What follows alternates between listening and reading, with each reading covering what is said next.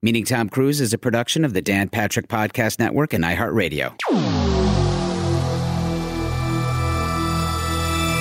We have a story later to tell you that we have not met Tom Cruise, but we have made Tom Cruise laugh. Whoa, whoa. Okay, let's Hey. Stop it. let's hold off though. Hold- stop. Get- let's build some tension. You got the big, handsome, toothy grin from Tom Cruise. I love it. Tom Cruise is the greatest movie star of all time. He's the first actor to have six consecutive $100 million grossing films. He's shrouded in mystery, and yet to many is one of the nicest and hardest working people. We love Tom Cruise. We are inspired by Tom Cruise. And while we work in Hollywood, we've never actually met Tom Cruise. So we're going to talk to some people who have. We'll hear some great stories, and maybe, just maybe, one of them one day will lead us to the man himself so that we can have stories of our own. Our own stories of meeting Tom Cruise. Boys, your mission, should you choose to accept it, is to not find the NOC list or the rabbit's foot, but rather listen to this whole podcast and get your Ethan Hunt fix on. Welcome back, folks, to a very special crossover edition of Meeting Tom Cruise. Like SVU joining forces with the cast of Chicago PD, we here at MTC, that's our nickname, let's make it a thing, are joining forces today with the fellas at Light the Fuse to talk all things Mission Impossible. But before I introduce them, let's say hi to my Benji Dunn. He's our Simon Pegg with much better hair. He's Joel Johnstone. Uh, Joel, Joel, listen, quick, quick question. Okay. If if what role if the IMF were real, what okay. role do you think you would like like what what would be your job at the IMF? Printer fixer. Just bottom of the rung. Assistant printer fixer. I feel like I would be that guy that you remember in those military movies where there's always the cool sniper and then there's the guy that sits behind the cool sniper that has to like be like the wind is this Little to the left. Little to the left. little to the left yeah. Yeah. but then immediately when i say that no i wouldn't because i'm you 80 wouldn't. they would I, no i'm No, add they'd be like, they would Jeff, get off your phone. Stop watching Air Force One. We're trying to take somebody out. Stop watching Air Force One. it's so good. D- d- Have you ever seen him play a Russian before? I mean, Oldman's just the best, even as a Russian. By the way, a lot of people die in Air Force One. On a one plane, they Big murder a lot of It's people. Big body count. Big Yeah, body yeah. count for one airplane. Okay, also with us is the guy who dies first in every action film. That's it. He's our producer, Alec Lev. Alec, Eh, like really, I mean, just how fast do you die in a film? Like if they cast you the way you look right now with the the good shaved head, like no matter how old you look, you still look like you're 24. Like do you, you just you're taken out quick, right? Here's what happens you hear a gunshot in black. Okay. The picture comes up and blood just splats against the wall. Tarantino style. Yep. Clunk. I'm that dead body. Yeah, yeah, yeah. But not even facing up. like your body's kind of turned sideways. So you have to say to your family and friends, that's me. Uh, uh, just quickly, can we just quickly talk about Tom Cruise having the best weekend ever? I don't know when we're releasing this, but it doesn't matter. Come on, you guys. How cool is it to be Wait, Tom Cruise? I don't think I know. I don't think I know what you're talking about. I love that you don't because Alec and I do, and, and you're going to love this. Joel, Tom Cruise Okay. started his day Okay. by being at the Wimbledon final to watch Novak Djokovic win Yeah. his 20th Grand Slam. Okay. He sat obviously very close to the uh, the Queen's box. And uh, and he sat I'd like with to sit next to the Queen's box. and right there next to the Queen's box. You know what I mean? And it's a big box, by the way. That's Her It's Majesty. Watch your mouth. Tom Cruise started his day Okay. by attending the men's singles final at Wimbledon, where he sat with Kristen McQuarrie and another actor from the movie next to him. They enjoyed a great four setter where Djokovic won his 20th Grand Slam. And then, Alec, tell him where he went next. He just he just uh, Strolled he over. just, uh, sky danced right over to the Euro finals. At Wembley Stadium. Yeah, yeah. It's 80,000 people. And who did he sit with there, Alec? David Beckham. No big deal. He's just there with Beckham. No big. You know. really? Okay, That's what he did in one day. You know who else did that? You know who's the other person that did that? The soon to be Queen of England. Kate. I was just gonna say the Queen. Yeah, yeah, yeah. yeah, that's yeah, it. yeah. It was just quick. Kate, I think I, we're not sure. Alec and I were discussing. We're not sure if uh, uh, Kate's husband. Oh my God, I'm forgetting his name. What's his name? Barry. Barry. Ted. We're not sure if Ted made it. Oh my God, why can't we think of his name? William. William. It's Prince Bobby and Paulie. Get over here. Oh boy, Tommy with a great weekend. All right, guys, Light the Fuse, a fantastic podcast where they talk about nothing else but the Mission Impossible series, which we can all agree is probably the greatest series of all time. Alec might say Star Wars, but I'm thinking by, you know, all said and done in another 20 years, just like Djokovic taking over Federer and Nadal. That's what's going to happen here. Is uh, Mission Impossible is going to become the greatest series of all time? We got Drew Taylor, who's a film journalist, Charles Hood, who's a writer director. They've done over 200 episodes. They've talked to some of the biggest names in the series, and uh, we should get right to it. My name is Alec Lev, and I'm the producer of Meeting Tom Cruise. And today we've got a great crossover episode on these two podcasts here. Uh, seated uh, digitally before me are four hosts with two podcasts. Uh, so we're just going to go around the room to start out to introduce everyone, who you are, what's your show, whatever you want to say about yourself, and then we'll we'll get this uh, we'll get the party started. Hi, everybody. I'm Jeff Meacham. My co host here with me is Joel Johnstone. We're from the Meeting Tom Cruise podcast. We live in Los Angeles. Uh, we've been in actors in Hollywood for a long time, but guess what? We're in love with Tom Cruise. We think he's the greatest movie star of all time, but we've never met Tom Cruise. So, what we do is speak to people that have met Tom Cruise or can help us get closer to Tom Cruise.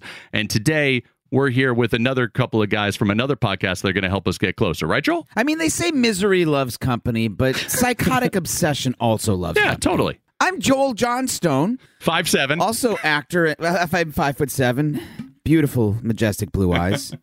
Um, I uh, I've known Jeff Meacham for over 20 years now. We met in the summer of '99 in, in Oxford, England, and it was love at first sight. Um, we we began talking about Tom Cruise that summer because Eyes Wide Shut came out. That was the talk of the town. And uh, we have bonded over our love of, uh, of of Tommy ever since, and uh, that's all you need to know about me. That's right. Hello. Yes. Hi. I'm Charles Hood. Uh, I'm a co-host of Light the Fuse. Uh, we we talk about Mission Impossible, the whole franchise. We have different people. We've had many people on the show who give us great Tom Cruise stories. Um, and uh, yeah, I guess we're hoping someday to meet Tom Cruise as well. Um, it's, it's Drew and I actually also met in 1999 No way. that we were, we met in high school, um, and he uh, he had moved from Texas. I'm originally from Nebraska. We we both went to high school in Connecticut, and that's where we met.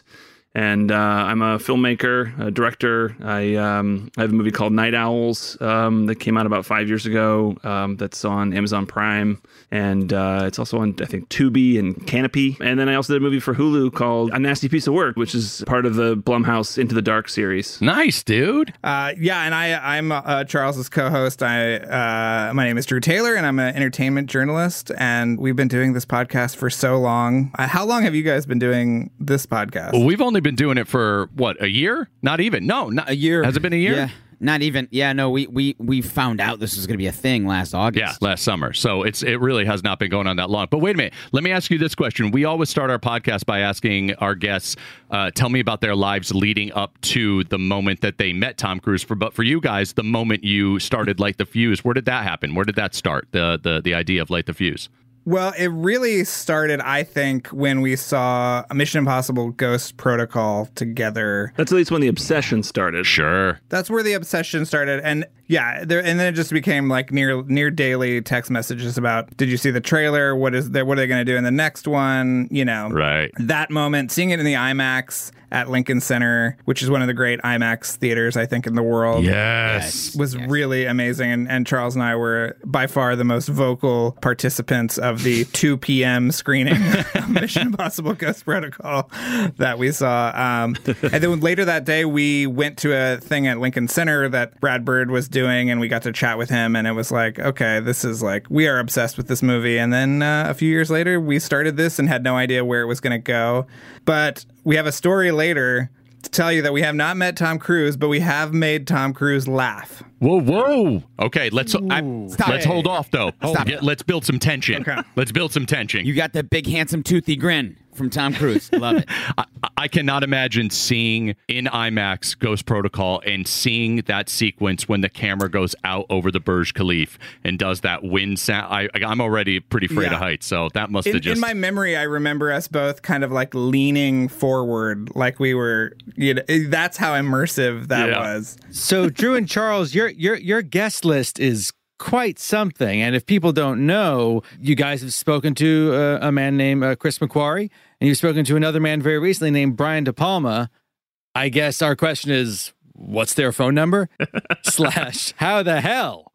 How did you connect with these folks? Let's bring them in, Charles. Let's. and here's Brian De Palma. He's your dad? That's not fair. uh, yeah, we've been very lucky to talk to many, many people associated with the franchise. Three of the five directors that have made these movies. Who are you missing? We're missing John Woo, which we've sort of given up on, but I don't think is completely outside of the realm of possibility. And then J.J. Abrams, who uh, did not return our email, but that's fine. Didn't return it yet. Didn't return it yet. Yes, that's true. That's true. We just got to get the right opportunity. It'll come. Some, something will come up. We agree. We agree. If he's listening to this, he can I'm, still. I'm waiting for the guest. I'm waiting for the guest that we have that's like, oh, wait, do you guys just want to meet him? I'll call him right now. He'll, he'll, he'll do it.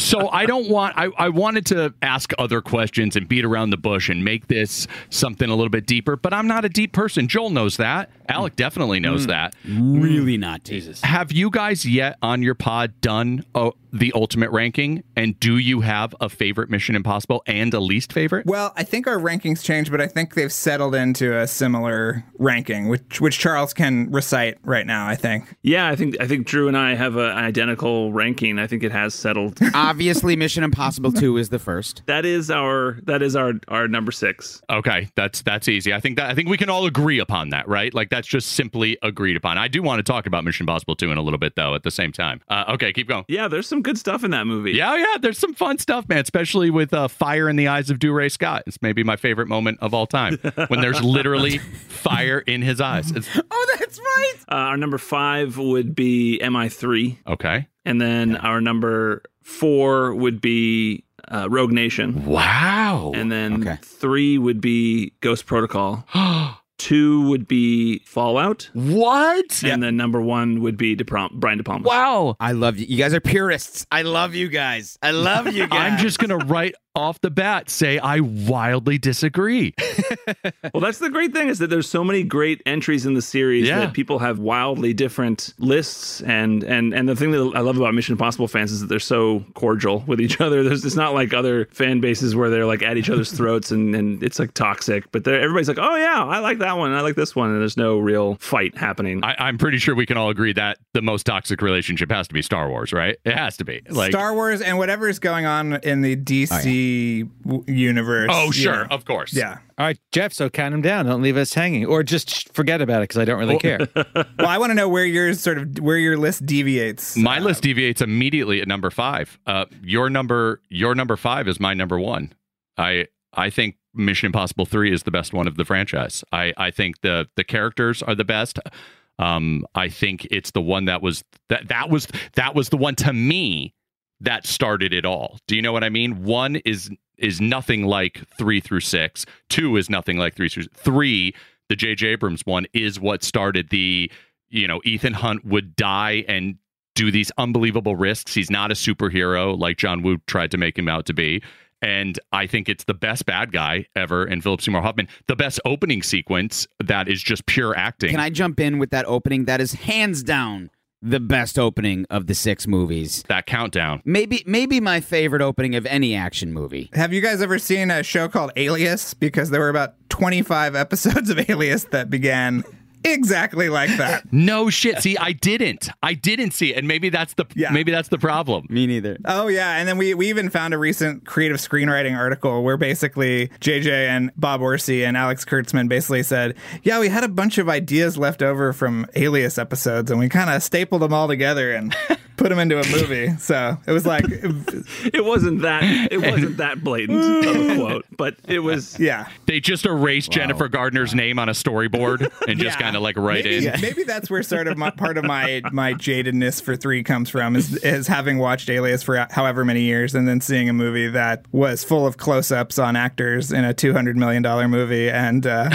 An opening sequence that starts mid action sequence and then goes back a few days, which is was a frequent trope of Alias. But um, please continue. I'm sorry to interrupt your uh, your ranking. No, no, no. I love You're totally wrong, but please continue. but I love hearing I love hearing that that that uh, that would make sense. That would absolutely uh, dilute my movie going experience if I had watched Alias. That's incredibly informative, Drew. Thank you. We're we're not. I'm sorry. We are not used to learning things. oh yeah. on our podcast. By the. Like everything you said was so smart. Alex a little open open to it, Alex. A little open to it. Jeff and I, we don't we don't want to learn anything. Yeah. You lost me, Drew. At I read.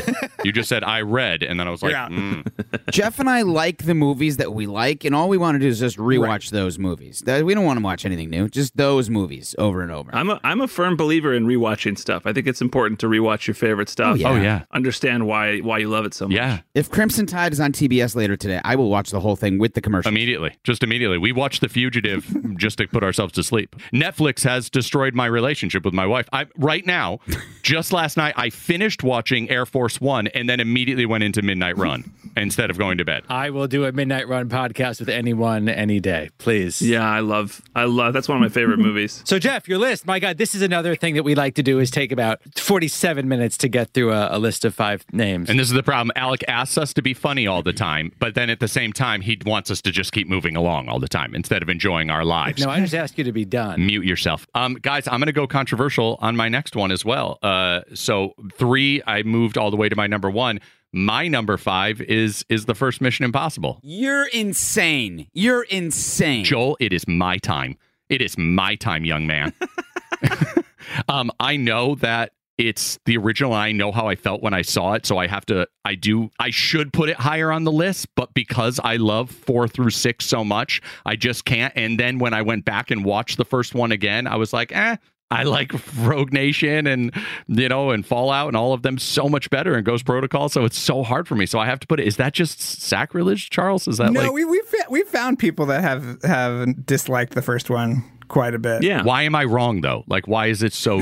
Remi- Well, you're wrong because the the filmmaking is so outstanding. I mean, it is so insanely well done. The ILM effects are incredible. This was a creation of a character that had never entered this franchise before. Nobody knew it was going to work, and they Right. knocked it out of the park. I mean, I just Danny Elfman's score. We we both are So obsessed good. with. And I think the Langley sequence in the middle, right? The the, the Langley sequence is the set piece of the franchise that You're right. is still referenced in movies and TV shows to Yeah. this day. it's the cover of our podcast. It's our I mean, logo. yeah, there you go. Like it is so iconic, and it's one of them. I, I've like realized recently, like it is really one of the most iconic images in movie history. yeah. Um, because it's still being referenced every day. It's crazy. I'm revisiting a story I've, I've told in our podcast, but m- it's my favorite. I, I, it will not be replaced as my favorite movie going moment when he drops down from the ceiling. It was the only time I've ever like I've ever heard a, a, a theater so quiet. It was packed. It was opening weekend when I saw it,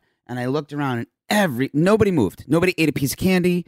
Nobody had nobody had their finger in a bag. Like it was just like you know, like like it was just everyone was in this. Everyone was invested in the same moment together at the, with the same intensity. It was amazing. It's nine minutes. It's nine minutes of silence, basically. Like Ving, Ving Rhames like whispers a few words, but other than that, it's just silence for nine Yeah. minutes. And Ving Rhames' tension is so good in it too. Even not even being in the room, like he creates unbelievable tension. All right. we went to there was a 25th anniversary screening uh, in May that we went to at uh, the AMC City Walk, and there were people in the audience. I think there might have been a couple people who had never seen the movie before. Really? And the part where at the end of the whole sequence, the Langley sequence, like you know, Jean Reno gets the disc from from Ethan, and he accidentally drops his knife, and the knife just goes in super slow mo down, and people were just gasping. Uh, that is like, cool. in the- man. still 25 years later in the theater, it was awesome. Also insane to say 25 years, a quarter of a century old. Like that's yeah. I don't know what bothers me more that it just is that old or the 90s were that long ago. Like that's Isn't that bananas? Isn't that bananas? Yeah. All right, all right. I hear you, but I still, I, I will say this much: if you were to ask me right now, and I haven't watched the movies in a while, if I could tell you the plot of all the movies, the one I do forget the most is Rogue Nation. Why is that? Is that a confusing plot, or am I just Oh yes, I I cannot. I still cannot make heads or tails of Rogue Nation. right? I know it's good. It's good, yeah, but it's it, yeah. The details of the plot are the le- somehow the least consequential of any of the movies and the most confounding uh, as well. I mean, I think that I think that Rogue Nation was kind of Drew's Drew's been harping on this one for a while. yeah yeah. This is a runner Yeah. of our Okay. Good. of our podcast. Rogue but Nation. Rogue Nation is the is the underwater sequence, right? Am I? Yes. I think in a lot of ways, like Christopher McQuarrie was kind of figuring things out on that one, and he fully admits too that they were kind of coasting off the goodwill of uh, Ghost Protocol, and sort of as a Ghost Protocol sequel to it doesn't quite work either. I don't I don't have the same hangups on the plot of, of Rogue Nation. I'm I, I I love I think I, to me the the the my top four are like on it are like heads and shoulders above MI3 and MI2. So like even though Rogue Nation's my number four, I think it's pretty. It's not far behind Ghost Protocol in my list. Wow. like it's really really good, and I. It is it, it- okay. It is a little convoluted, but I don't. It, it doesn't. By the end of the movie, it all wraps up in a way that like I was able to follow what's what's happening, and and you know it. If if you asked me to try to sit here and explain what happened in the movie, it would probably take me a few minutes to gather my thoughts and make that happen. But I think I could do it. I don't believe him. And now commercials.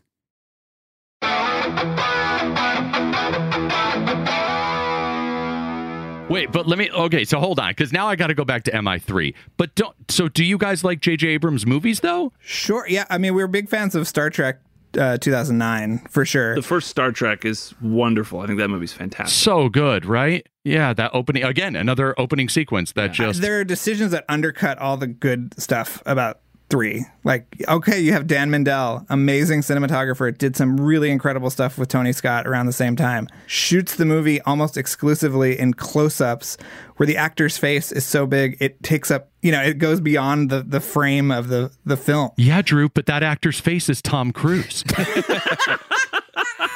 But then it's also like Jonathan Rhys Meyers. Don't need to ever be that close to that that dude. He's pretty handsome.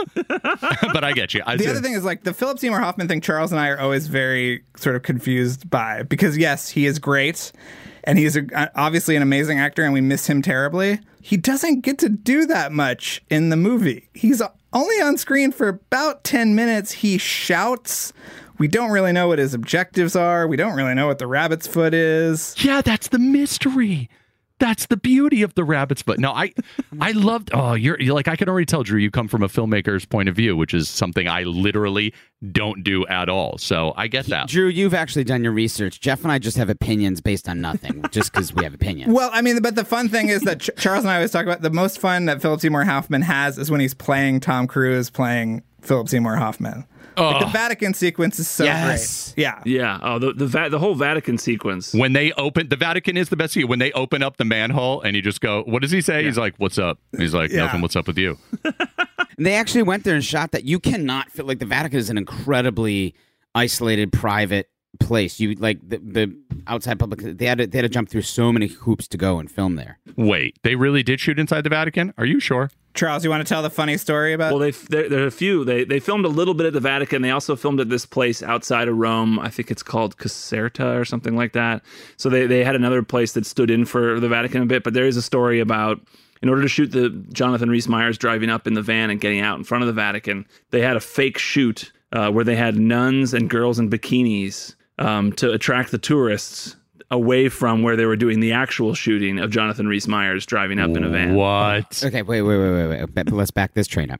Nuns and girls in bikinis, or, Or were the nuns in Yes. bikinis? It was like a fake music video or something. I don't know what I don't know what Okay, the okay. what the uh, fake my- project was purporting to be. you really had my mind spinning there quite a That's bit. genius. That was the, I, I know Maggie Q crashed the, the Lamborghini or whatever the car she was driving. No, she didn't didn't. have a license, so that was the first time she was ever driving. But I think that might have been. I don't think they shot the that car at the Vatican. I think they might have shot that at the at the place that, that was standing in for the Vatican. Okay. but that she like you know it wasn't like she wrecked it, but she just you know she she ran into another car. All right. Well, I guess my biggest thing, and I will take this from an actor's point of view, to me, the tension that all the actors in that movie create from. Uh, uh, you know, Laurence Fishburne's character to, I mean, I love the lip reading sequence to, I love the pendulum sequence. You know what? They infuse sense of humor too into the into the franchise at that point when there was literally none in two and maybe a dash in one. But again, I, the only thing that I can make my argument was about is that if it, the franchise that we love, in my opinion, started at three, the Ethan Hunt that is in one and two has nothing to do with the Ethan Hunt that's in three, four, five, six. Do you agree or disagree with that? Do you think the one and one is similar? no, I mean, but he's he he he did get to a place where he was in three. I think there is an evolution of the character through three, and I think Charles and I always like to bring up that they they had no idea that the the sort of bad robot version of these movies was actually going to start with three. I mean, they were so self-contained. The other ones, and I would argue even that Ghost Protocol is wildly different than three, Right. Uh, due to the sensibilities of Brad Bird and his Yeah. kind of Yes. his interest in comedy, his sort of exaggerated sense of action and suspense. Yeah, I mean, talking about humor, Ghost Protocol is the one that really, really brings in the humor. It does, yeah. Because three is still pretty grim. Did Simon Pegg enter with Ghost Protocol, or did he not come until fall? He's in three. He's that's he introduced the rabbit foot, the rabbit's foot in three. He's the one that tells the story. Right, right, right, right. Where he's right, like, right. okay, yes. So he's. But there is a lot so of he's humor in three. Jonathan Jonathan Rhys Meyers' character creates a ton of humor in in it. Like he's always got the little like the, you know what? They're all bitter at their jobs. Do you remember that? That's the thing that they're all like. They're all like he's like all at copy. All I do is copy and all that kind of stuff. Like they're all little. And you get the wife character for the first time. We like the, that there were actual sort of comedic conceits that were guiding four, though. I mean, one that everything breaks is is such a wonderful thing. Uh, and the other thing that's that they really added in four that has mercifully continued is is Ethan screwing up and how funny that can be. Yeah. Yes. Yeah, I think they finally got the character, like, and, and how to put Ethan in those situations. You're absolutely right. That's right. I forgot it started with the Russian prison. Remind me, remind me what? Because my mind is is where where does he first screw up? Well, everything everything breaks in four. You were uh, Drew. Drew, I heard you talk about this on the podcast. Who, who was it? I can't remember who it was who said, "I want to do a Mission Impossible where everything goes wrong." Where, where did that come from? That came from Brad Bird. I mean, I think that was one of the tenets that he sort of set out when he was approached by Cruise. Right. Everything does break. Yeah. You're absolutely right. The gloves, gloves break. break. The the when he gets the when he gets the phone call, that thing doesn't work. The uh the uh, self destruct. yeah, doesn't putting work. the right. you know they they get caught by the camera in the hallway of the Kremlin. Yes. you know, obviously the Kremlin exploding was never supposed to happen. Yeah, yeah. They have to do the whole thing without masks as the mask maker breaks. right. Jeff, did you finish your list?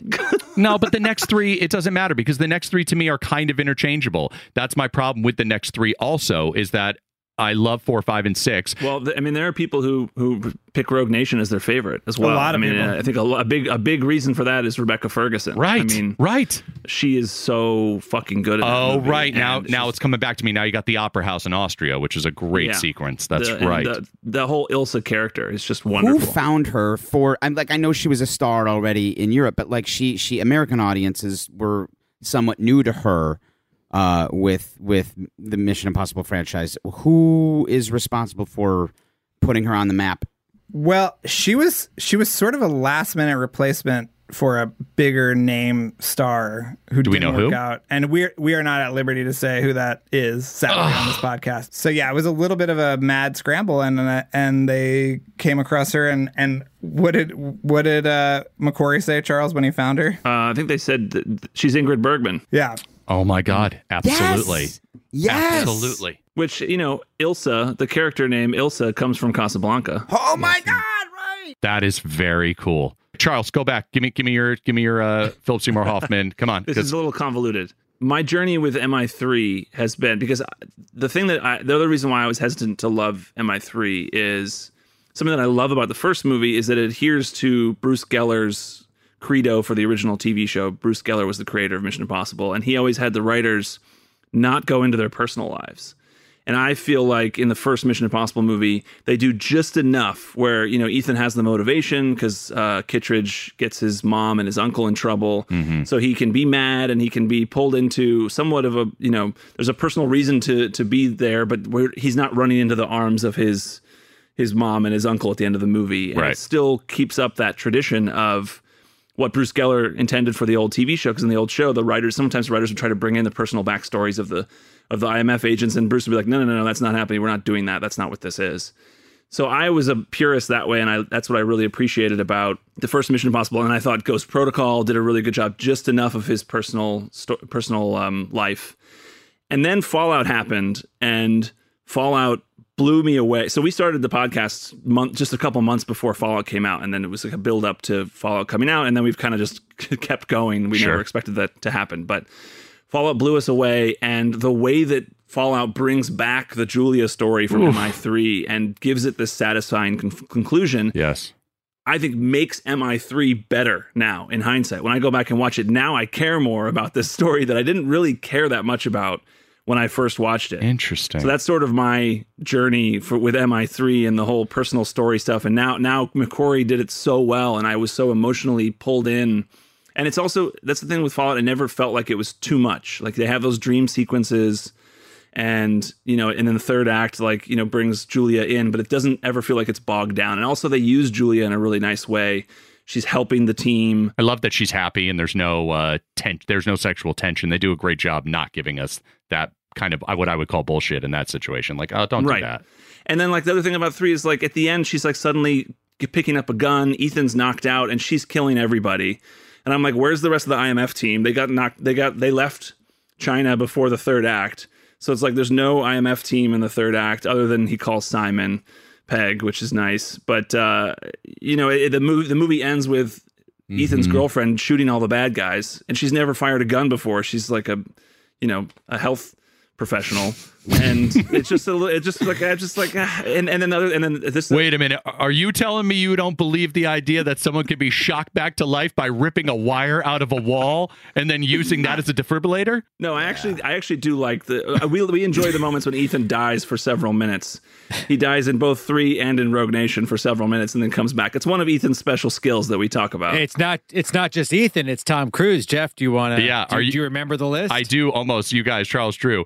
There have we we believe there have been eight films. If there's, I'm just doing this off the top of my head, where Tom Cruise has died and come back Total to life. flatline. Total, Total flatline. flatline. I mean, obviously, Edge of Tomorrow. Yep. That's the whole plot. yep. Right. Uh, Knight and Day is that one? He definitely he's he's undead and dead, obviously, in uh, uh interview with a vampire because he's a vampire. That's oh true. right, okay. He dies. Oh, wait, you in- are right about Knight and Day. You are, yes, yes, because he's in the seat at the end. Yeah, yeah, yeah. Okay, Yeah, Knight yeah. and Day. I, th- I think there's. He nine. dies in Oblivion. That's the whole thing of his character in Oblivion is that his character That's has true. been killed and he comes back.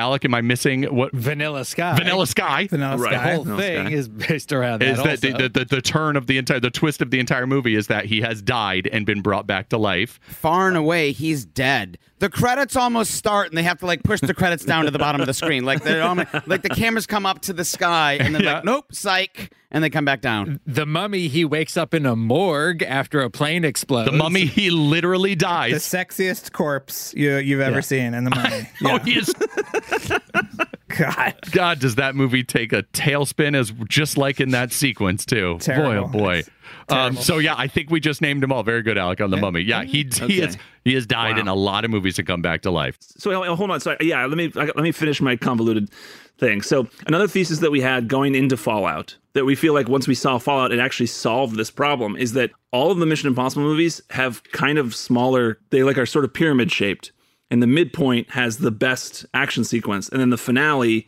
is kind of disappointing in, in a mm. lot of the Mission Impossible mm. movies. four is definitely like that you don't really care about that car sequence the carport sequence is surely not right the as best much as you do to Dubai and like Yeah. you know there's some charm to it but I think you know McQuarrie solved that in Fallout and then the finale of Fallout is like he's got the whole team working together Amazing.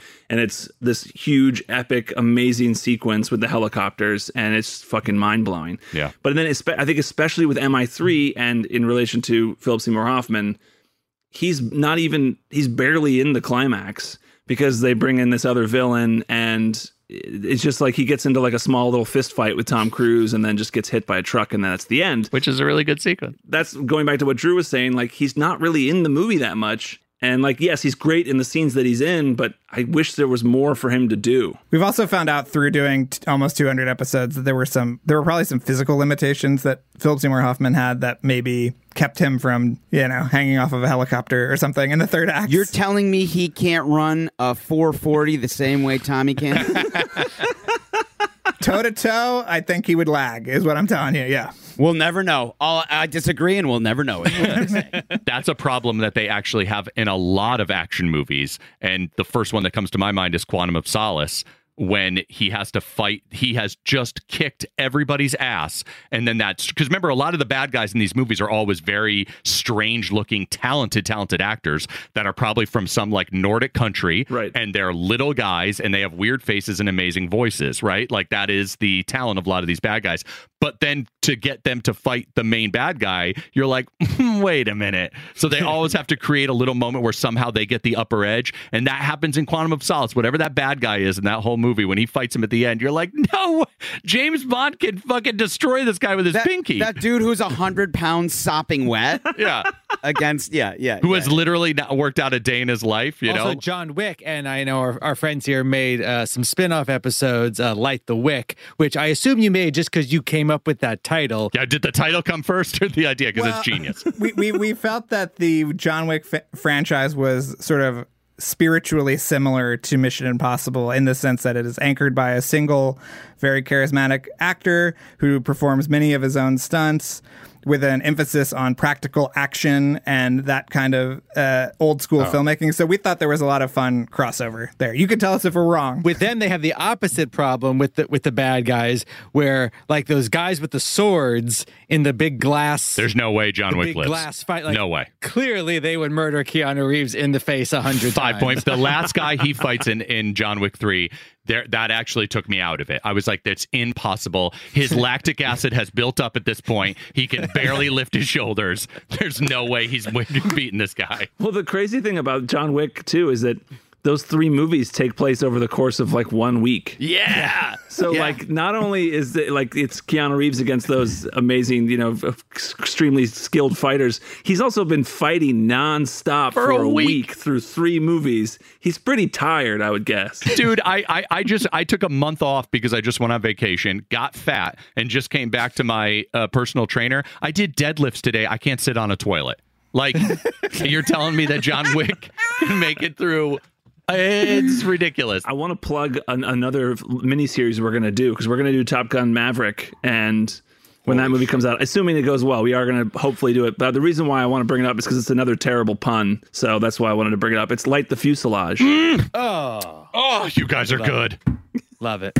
You guys are good i would have just been like late the maverick i don't know Hey Jeff, um, thanks for asking about our list. joel it's your time buddy your time go ahead you have a list. oh, now that we're now that we're out of time, thanks. We're not out of time. Are we out of time? Thank you. We're fine. Joel, I'm sorry. Joel, do you have anything that's shocking about your list? Oh my God, thank you, Jeff. I had no idea you would ask. That's such a surprise.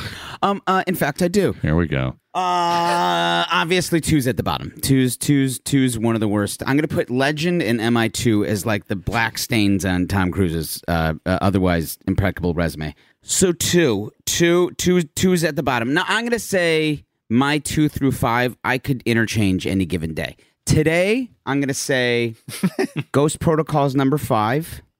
Uh, then I'm going to say. He has not worked hard on this list, boys. not gonna lie. This is why we. Um, we're sorry we saved him for last. Christ. I apologize, guys. Ghost Protocol. You said Wait, Ghost what- Protocol already. That's not. yeah, no, no, no. But, but, It can't be also four. what am I thinking? No, no. In my mind, I can only think of five right now. I'm gonna say number number seven, even though I haven't seen it yet. Is number four. Uh, Seven and eight's my number one.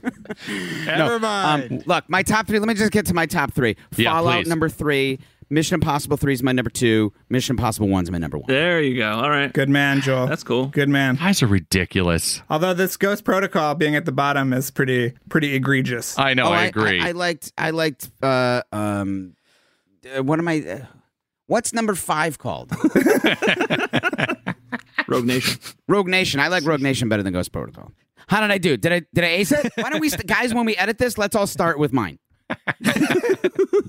There's there's no wrong answer. That's the thing. They're all they're, they, they've got six, so, at the very least, solid entries. Even MI2's got some really cool stuff in Well, it. well, here's the thing. Rogue Nation does not have the Burj sequence. Charles and I always just talk about how the Burj Khalifa sequence is just the most amazing thing. I mean, be, be, besides the kind of the uh, the Langley sequence in the first one is maybe the highlight Yeah. in terms of set pieces of the entire franchise. I think even McQuarrie said in our first interview with him, he brought it up and said like he was mad at Brad for being able to do that sequence because he wishes he could have done it. Because that's just well, like how do you get better than the tallest building in the world? You attach yourself to a plane and you put contacts that are bulletproof in your eyes, and you hang the most expensive movie star on the planet off the fucking plane. Well, the thing about the plane, I would argue, is the plane is a scene and the Burj is a sequence. It is Yes. a it is it is its own you know it's it's got its own hills and valleys and emotional contour i mean that sequence is really amazing Yeah, everything about it, like through there's the you know the the part where they're they're doing the con on on both floors of the you know, and then Yeah. do the shot that goes through the floor, and there's also the the chase the the foot chase through the sandstorm. I mean, the whole Dubai sequence is just Drew and Charles, can I ask a question? Ugh. Uh, what we, we no, this is Jeff. This is a good question. All right. This is about Tom Cruise. All right.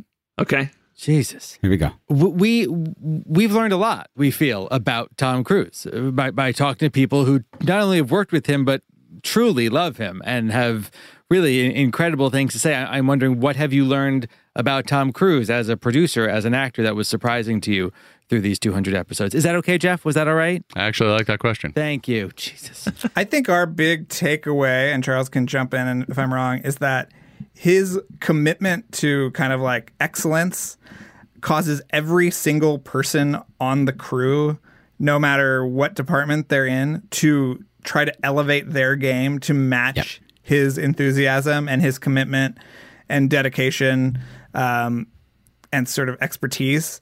Uh, we we recently heard the story, Charles. I forget who told it uh, about. You know, there was somebody hanging off of something, and so Cruise said, "I need I need to have a, a set of stairs made." And in like 45 minutes, there were stairs that these guys had just put together to try to, you know, facilitate. And it thing. wasn't even a film set. He was just out at a cafe and somebody was hanging off a building because I got to save that guy. Somebody build me some stairs. I imagine he takes that that passion everywhere he goes. So yeah, maybe. Benito Martinez told us that at one point into a sequence, he was just kind of looking up in the sky and he was like, you know what we need? Let's get another plane to fly by. Yeah. Let's just get yeah. like he went over to Doug Liman and he was like, I want another let's just get another giant plane to fly by. and they were they were flying that day. And That day. so like you can't just get a plane. You have to create a flight pattern and like get another pilot and all this, sh- you know, and like 10 assistants were like uh, okay, you know, scrambling to find another plane and a pilot and a flight, you know. Yeah, I mean, I, I heard a story before I started the podcast. I was doing a thing for the Mummy in New York, and Jake Johnson told me about how they he had this you know special workout room set up for that probably that nude scene when he wakes up from the dead. And you know he and Jake Johnson were working out on it, and it was a circuit, you know. And Jake Johnson got jacked for that movie. right and so so they both started at the same point and you know a few a few uh, stations down cruise is like waiting for jake johnson to hurry up because he's already lapped him you know on this circuit of workout machines so And he's got what, 20, 25 years on Jake Johnson? oh easy Oh, yeah, easy. easily. Yeah, i think he'll be over 60 when the next uh when seven comes out He just turned 59. yeah He just you go. turned 59. Do you um what do you guys know about 7 and 8? Are they is it kind of officially announced that they are the last two or what's the what's the word on that? They haven't announced that it's the last two. We think that, that he might sort of step down from being the guy hanging off of planes. Okay. You know, that maybe he could transition to being like more of the Alec Baldwin character or something. Um, or maybe just even doing less physically demanding things. But I mean, I, I don't think the franchise will end. Maybe this will be his, his last two. Yeah, I would think I would think he would want to. I mean, we don't we don't know. This is pure speculation, but I would think he would want to keep producing them, whether or not Yeah. he's in them in a smaller role or or what, or maybe they transition. I mean, when we started the podcast, we were talking about how it would be cool if, as he gets older, they transitioned them into a little bit more like the first movie. They were a little bit more like low lo-fi spy thrillers or something, and he still did them as an older actor. But I don't, I don't. It really does kind of seem like with this seven eight that it could be an ending of some sort, but we don't know. Well, that's the thing. I mean, that's the great call right there. Is, and I love, I love to speculate because you know that the studio needs to make that money. I mean, Paramount is depending on this like nobody's business. But that is a great idea. Is to take them. Why not? If you're going to make this many movies, why not make MI11 uh, a little spy thriller and make it much smaller for a, a, a small period of time? You know, it's Yeah. like From the creators of Nomadland comes Mission Impossible 11. Right. Well, we've said that there is a lot more elasticity in this franchise than I think that Paramount has given it credit for. I think you could do a lot more things and and bring in a lot, you know, different tones and genre and and I think Charles and I would love to see them go back to the the one director each installment, see have those different points of view Yeah. and those different artistic sensibilities come into the franchise. I think another thing we talk about too that I think would be cool is if they did like a Paramount Plus miniseries or something, and just did like gi- give Maggie Q and Paula Patton an IMF team and just do a Mission Impossible miniseries with the two of them. yeah. or have like a different team each episode or something, and just do and then there you can have different directors do eight episodes or something, Yeah. you know, and just have each one have its own kind of Charles. little mini Mission Impossible. Charles. I love it's so clear why they are able to focus on the Mission Impossible series. They're able to focus on something on their and they agree upon things. I like You that they agree. see How we can't focus. we can't even focus on Tom Cruise. Well, do you want to hear our Tom Cruise story? Oh, Yes! God. Jesus. I'm trying to keep this this thing on the rails because I know that we. Good luck. Good luck.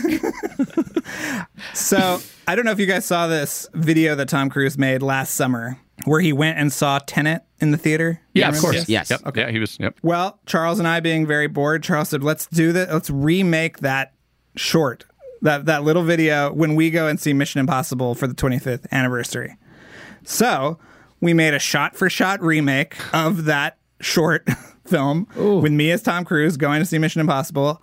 And then Charles, you want to take it away? What happened after that? we posted it and people were sharing it and they were tagging McQuarrie and Cruise in it. And then we heard uh, from, should we say who we heard it from? Or Yeah, just, you can say. I think we could say who we heard it from. Well, so McQuarrie messaged us um, and said, "Hey, just so you know, uh, I wonder if I should get the exact wording, but he said something like, um, just so you know, I shared your video with Cruise and he was in stitches.' Dudes, you guys. That's awesome. That's a big deal, you guys. Like that's It's pretty funny. that's half the battle right there. Yeah. Do you guys have the love for Cruise that we do, or is it just the love for Mission Impossible? No, we have a we have a very strong love for Cruise. Okay. But that maybe has predated our dis- even discussions about Mission Impossible in this depth. He is amazing. I can't wait for him to. I, part of me wishes that he, he will kind of get the Mission Impossible stuff out of his system, so he will go back to the more kind of auteur-driven stuff. The 90s. Charles and I always talk about is how re- interesting it is that he worked with all these kind of luminaries, and then he started working with more young, sort of up and comers, In, Yep. in his 40, in his 40s and 50s. right? And giving people like JJ. Yeah. That was the pivot point. Was MI3 with JJ? Yeah. Because right Yeah. before that, he was making movies with Spielberg and obviously Yep. Kubrick and Paul Thomas Anderson and We did, yeah, he did. He did Jerry Maguire, Eyes Wide Shut, Magnolia,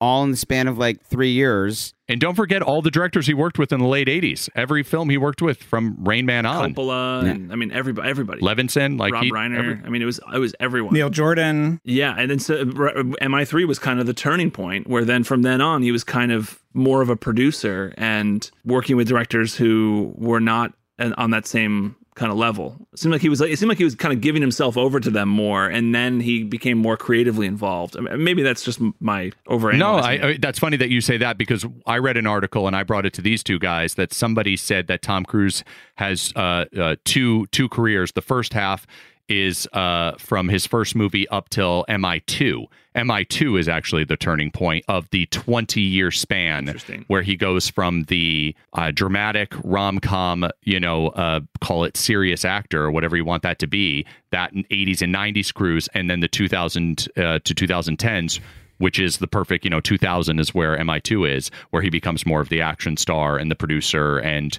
you get the big, huge budgeted film. So I don't know. What do you think of that? yeah, that's actually that's that works too. Totally. Yeah, I mean the the experience on Eyes Wide Shut, I'm sure was creatively invigorating for a lot of reasons, but I'm sure it was just as frustrating and you know. Yeah. So I feel like that was really the thing that maybe broke like like serious artist. Yeah. Tom Cruise, although he did do Magnolia right after, so he wasn't completely. But they shot that for 11 days. Yeah, right. I think it was 11 Yeah, days. Is the? yeah, I mean, he literally was a guest star. He was in and out. I think that these these new relationships he has forged with people like Kosinski, who I really admire a lot, and Doug Liman are, are super interesting too. That he is maybe maybe it's also in terms of pushing himself physically. He has to kind of depend on people who he knows and trusts in a way Yeah. to kind of make sure everything is buttoned up because there is so little room for error. But I think these kind point. of new relation, you know, he's about to do another one.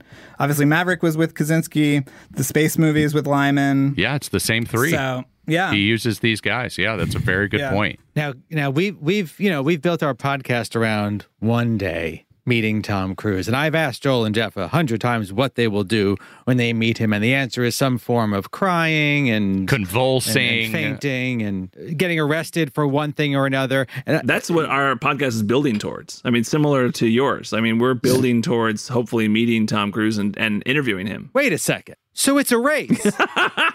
Guys, just like what's happening right now. I now guess it is a race. with crews trying to get to space. Yeah, it's a created race, but we started two years ago. Yeah, they started. You you got a head start, but we got Jeff. I don't know what makes up for your head start. His pathological obsession. Well, I'll tell you this much, and I mean this. I mean this from the bottom of my heart. If either one of us, I know on our end, you guys are fantastic. What you do, I've listened to a few of your pods already. I hope, I really hope that you get them. I really do because you guys Yeah, run some great interviews. All jokes aside, seriously, yes. You guys well, know what right you're back doing. at you. And I think that on both of our parts, he re- he is a person with boundless enthusiasm, Yeah. and I think he will appreciate people who have similar passion for him and his work. And, And everyone has said that to us. No one has said uh, stay away from him, which is definitely what you can imagine many of his closer Right. friends would have advised. Yeah. But everyone seems to be saying, you know, he would. And we had, uh, you know, uh, Joel tell him about Kevin Pollak. We are our, our closest brush with Tom Cruise is a Kevin Pollak story.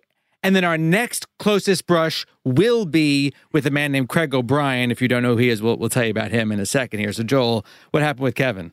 I work with Yeah. Kevin on uh, on Maisel, and, and Kevin was gracious enough to come on and was just, you know, just gave us uh, nothing but amazing stories. And but he before he came on, he texted Cruise um, that he was coming on to do this, and and and he told me and he let me know. He was like, Not only have I met Tom Cruise, but I am your first and only guest who texts with Tom Cruise to tell him about you. and his his response was nothing short of Cruise enthusiasm. Cruise enthusiasm. we got we got we got the cruise enthusiasm for our pod. you know, we were like three or four months into doing these, and Cruise already, you know, knew about it. So we were. He's that- aware of your show. That's he's that's, aware of our show. He's aware of it, and that was we were That's awesome. really, really excited. And then about that our, our Mission news. Impossible story, Jeff, maybe you want to tell. I don't know if you guys heard. We did an interview with someone who will be our next closest brush with Cruise and closest brush with Death. Jeff, Craig O'Brien, who was the aerial cinematographer that filmed the famous uh, Halo sequence in uh, MI6 and jumped out of an airplane with him 100 plus times. Uh, he was like, uh, Yeah, man, why don't you guys jump out of an airplane with me and I'll film you guys doing it and we'll send it to Tom. And we said, Okay. So So are you doing that? currently we're. Yeah, currently we're slated for the middle of August, and uh, I don't think Charles. I don't think we would do that. But I have been in a car with Wade Eastwood uh, driving at you know 120 miles an hour, which was pretty with who? exciting. Wade Eastwood, who who did the uh, the stunts for five and six, yeah. All right. So with that, let's end with this.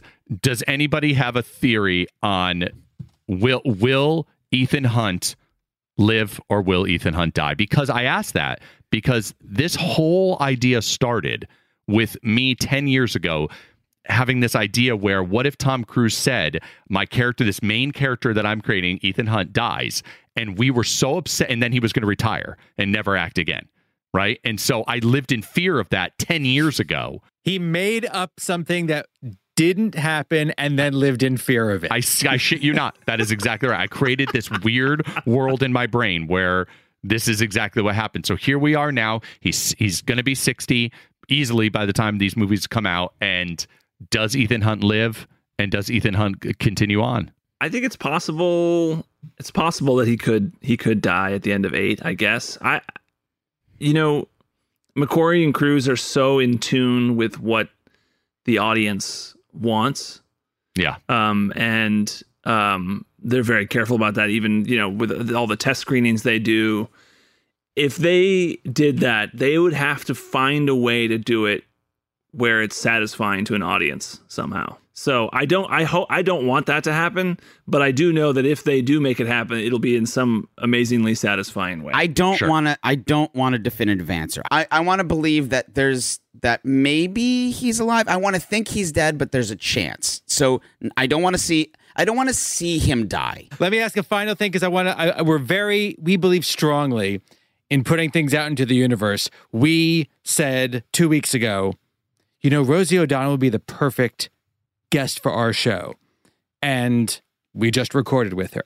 So I want to throw out. I want you guys to throw out who other than Tom Cruise.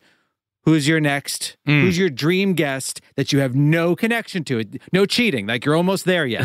Who do you have no connection to? Who's on our Mount Rushmore, Charles? we got De Palma, and that was huge. Um, that was really kind of just absolutely insane. I, I, it's hard to pick just one now at this point. Other than Cruise. But if I say pick your top seven, then we know what's going to happen when I throw it to Jeff. Don't do that. We're just going to have to go That's into true. a part, Come on. part two and part three here. So I mean, I think J, JJ and John Woo are the are the two probably biggest, Right. Probably that we really want to get. We we also want to get the actors. I mean, we want to get Rebecca Ferguson. We want to get Ving Rhames.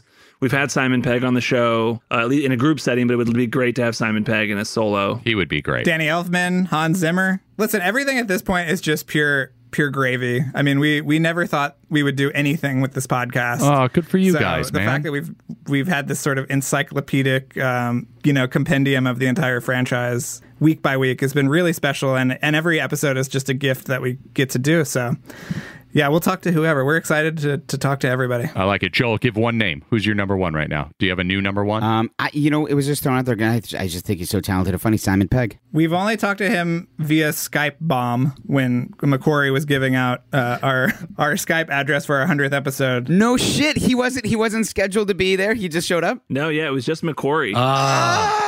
And then McQuarrie, McQuarrie was just like just getting everybody to come in. So Simon Pegg came in. It was a total shock. I mean, Ah, that's it was, awesome. it was crazy. Yeah, you should. If you haven't listened to the hundredth episode, it's definitely worth a listen because McQuarrie was just having these people. Hayley Atwell zoom bombed, and composer Lorne Balfe zoom bombed us. It was great. That's great, you guys. That's awesome. Um, I'm going to just name the most impossible because it's Mission Impossible and it's a perfect tie to everything. But we do want her. I want Nicole Kidman.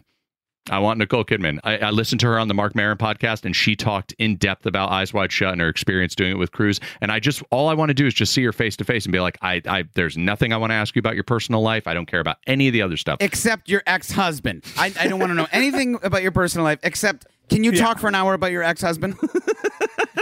you guys, this was incredible. I can't thank you enough. Um, this is this is a dream come true to be talking about Cruise with experts like you guys. So I don't know if congratulations we're on your run. but we are certainly as enthusiastic as you guys. well, you do a lot more research than Jeff and I. I'll tell you that. well, they do research. So Period. well, we'll talk. We'll talk when the trailer drops, or, or when uh, when Top Gun comes out, or something. We'll come back. we'll be right back.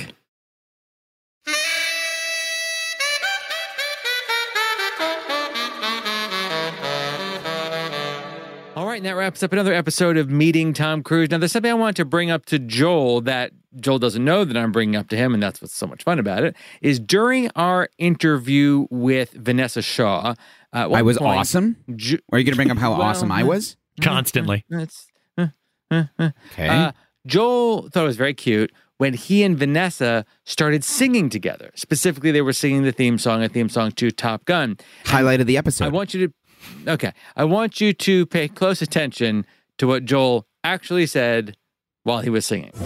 I went to the Danger zone. Yes, he said, "I." I went to the danger zone. Jeff, is that, is that the lyrics? the No, song? Joel Johnstone, it's highway to the danger zone, not I went to. No, man, highway No, to no, the no, danger no, no, no. Hang on, hang on, hang on, hang on. I'm looking at. He's googling. He's googling furiously, guys. Okay, okay. Listen up, assholes. Hang on, hang on, hang on, hang on. Boy, I'm Joel just, is I hot. just, I'm, I got Joel's it up in front of me. I, okay, hang on, hang on. First of all, I like my version better. okay. I think Kenny Loggins is going to rewrite. Second, here it is. Here, okay, here it is. Second refrain. Okay, let's Yeah. let's analyze this. Okay, let's Go, analyze go, this. go, Second go, go, refrain. Highway to the danger zone. I'll take you right into the danger zone. He he he dips into the first person. That's why I thought he's he's the storyteller. He's telling it from the first. Hey, I went to the danger zone. I'll take you into the danger zone. You sound insane right now. You're insane. My lyric is better than Kenny Loggins. If I'm giving you directions, Jeff, if I say if I if if or no, if I'm recalling directions, if you say how did I get to your house? Well, I took I took Moorpark and then I and then I took a He's right. I'm, singing a song. Joel, do you think that?